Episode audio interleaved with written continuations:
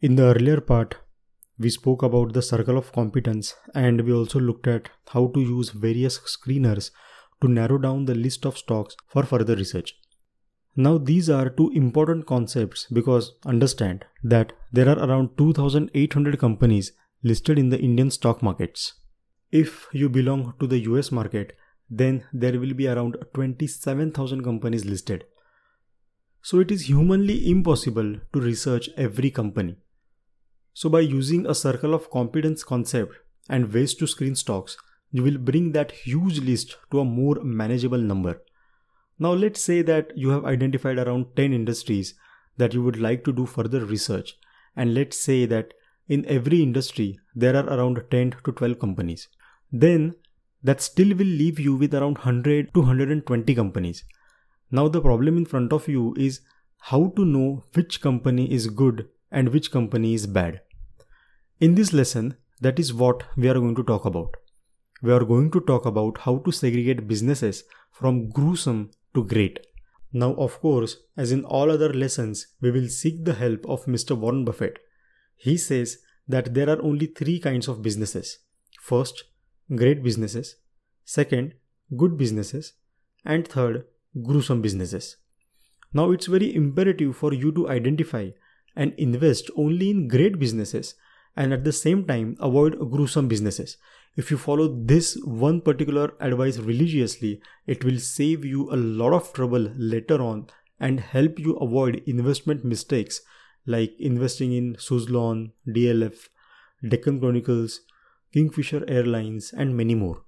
In 2007 letter to shareholders, Warren Buffett said that he looks for the companies that he first understands, second has favorable long-term economics, third has able and trustworthy management, and fourth has the sensible price tag. Now he typically likes to buy the whole business or the controlling stake, but you and I can't do that. He also says that if for some reason he is not able to buy the entire business, he also likes to become a part owner of that company by buying its shares in the stock market. Now, this is what we can do and we should do. Now, the important question What is great business? Simply put, Warren Buffett calls them moated businesses. What is moat? It is basically a deep groove that kings used to create around the castle so that enemies won't be able to attack it easily.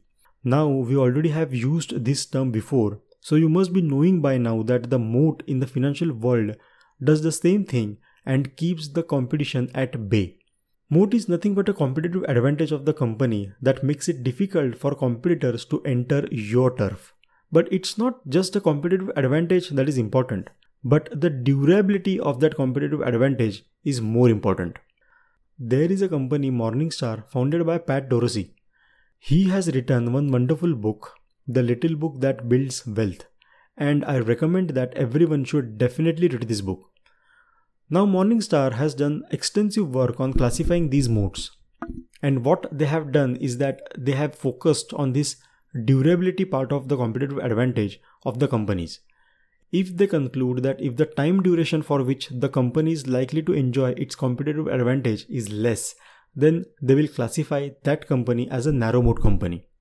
Similarly, if their research concludes that the competitive advantage of a company is likely to last long, then they will call it a wide moat company. Going further, they concluded that investing in wide moat companies yields better returns than investing in narrow moat companies. The question that comes to our mind is why is investing in businesses having competitive advantage so important? The reason lies in the capitalism of the world. So, in the capitalist society, whenever any company starts making extraordinary profits, competitors swoop in and try to get market share away from that company and start making money for themselves. For example, to compete, they will try to reduce the prices now, if there is no product differentiation as such, the first company will also have to reduce the prices and will kill its profitability in the process. So, this way or that way, competitors will keep on assaulting the company. Therefore, the company must have some barriers or advantages that keep the competition at bay. So, when we talk about durability, think whether the company will survive and thrive for the next 20 years. Now, when I say a company will last for 20 years, one thing that will come to your mind is the impact of the technology and speed with which companies are being disrupted because of this technology. And you will think whether it is possible for any company to survive for 20 years at all.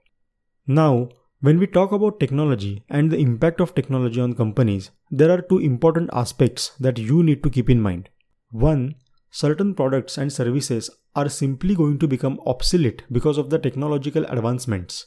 Whereas for the rest of the businesses, technology is merely changing the way the businesses are conducted. Example of the first case would be the demand for buggy whips vanishing after the rapid growth of the automobile industry. Another example would be the fast reduction in the demand for the Kodak camera rolls when mobile phones with a built-in cameras were launched. In these cases, the demand for the products simply disappeared. This is one aspect of technology.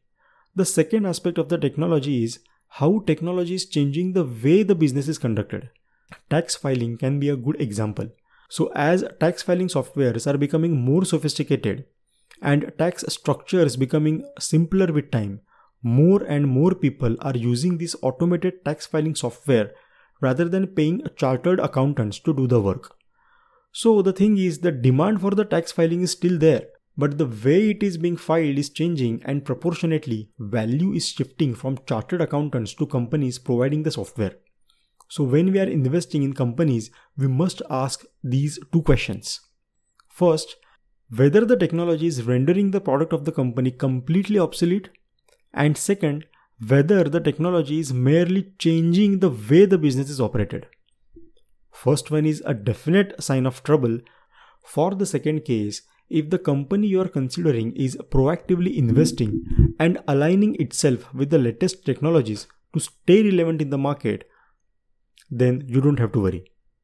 So, coming back to companies that are likely to last for 20 years, look at these things. 1 products that are desired by the market, 2. products that have no close substitutes, and 3. whether the company is able to charge as much as it wants for that particular product, that is, it is not subject to any price regulation. Now understand all these three points clearly. If the product is not desired, then obviously there won't be much demand in the market for the product and the company won't make any meaningful revenues and consequently any profits.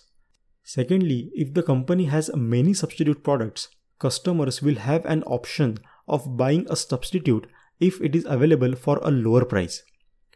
To stay relevant, the company will have to reduce the prices and again it won't be able to make a good amount of profits.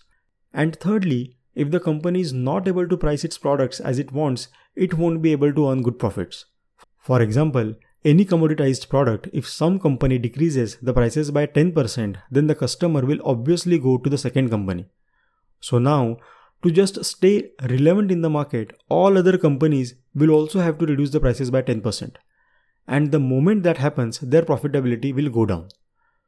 So all these three points are necessary to ensure that companies actually making good amount of profits and earning good returns on invested capital. When I said look for the products that are desired by the market, there are few fundamental drives that make a product desirable or not. Here I am giving just the gist of those drives. You will find a detailed article on fundamental drives of human beings on my website rohitsawan.com. So these core fundamental drives of humans are first the drive to acquire, second the drive to bond, third the drive to learn, fourth the drive to defend, and fifth, the drive to feel.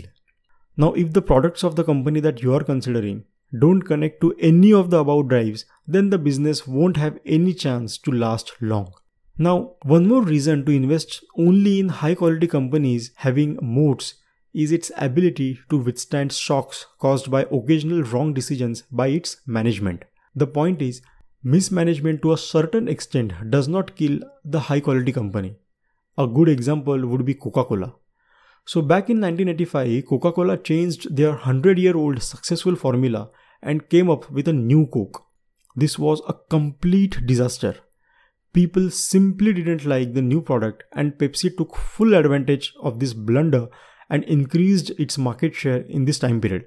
Coca Cola eventually switched back to its earlier brand. Now, the interesting thing to note is even after this massive mistake in 1985, Coca Cola continued to thrive later on and is still thriving today. The reason? Because it has a strong brand desired by the market, having no close substitute, and it can price its products the way it wants. It has an economic moat around it.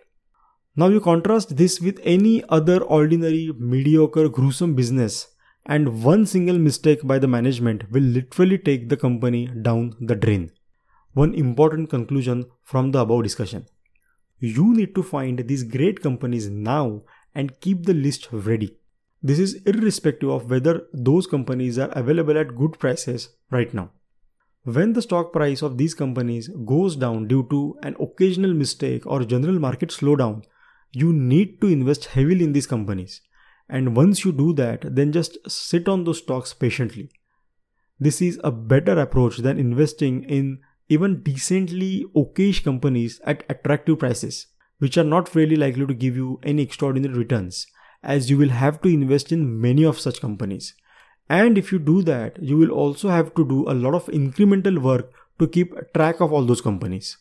Now, as we are speaking about great companies, let's also talk about how to identify and avoid gruesome businesses.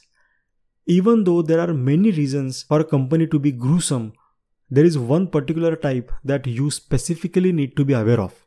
In 2007 letter, Warren Buffett gave a hint of these businesses. The crux of his advice was to look out for these three characteristics.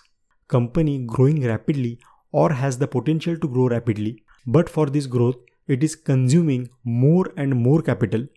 And throughout this phase, and even after that, the company is not making any profits. It is necessary for you to avoid such kind of businesses as markets like brokers generally sell these stories by giving you the illusion of rapid growth huge profits and huge returns in a very small time frame.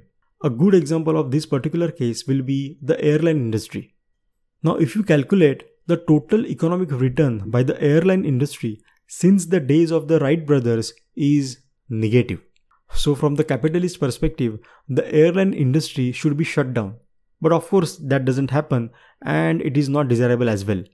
But from the investment perspective, my advice is to avail their services but never invest in it. Fly through it but don't buy it.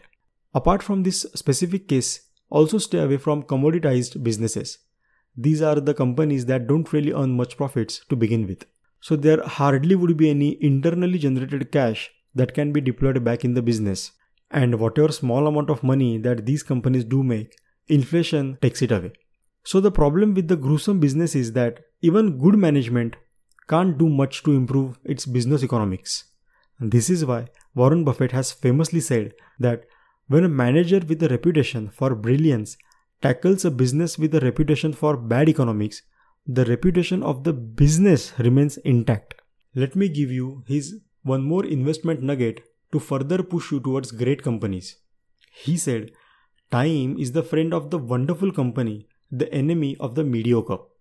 So, to recap what we learned today, few points that you need to keep in mind scale companies from gruesome to great, avoid companies falling under gruesome and even occasionally good companies, identify great companies and keep the list ready, invest in them when the price falls in your range, and then wait patiently to make enough returns. In the next part, we will dig deeper into high quality companies and see different kinds of moated businesses and how you can spot them. Stay tuned.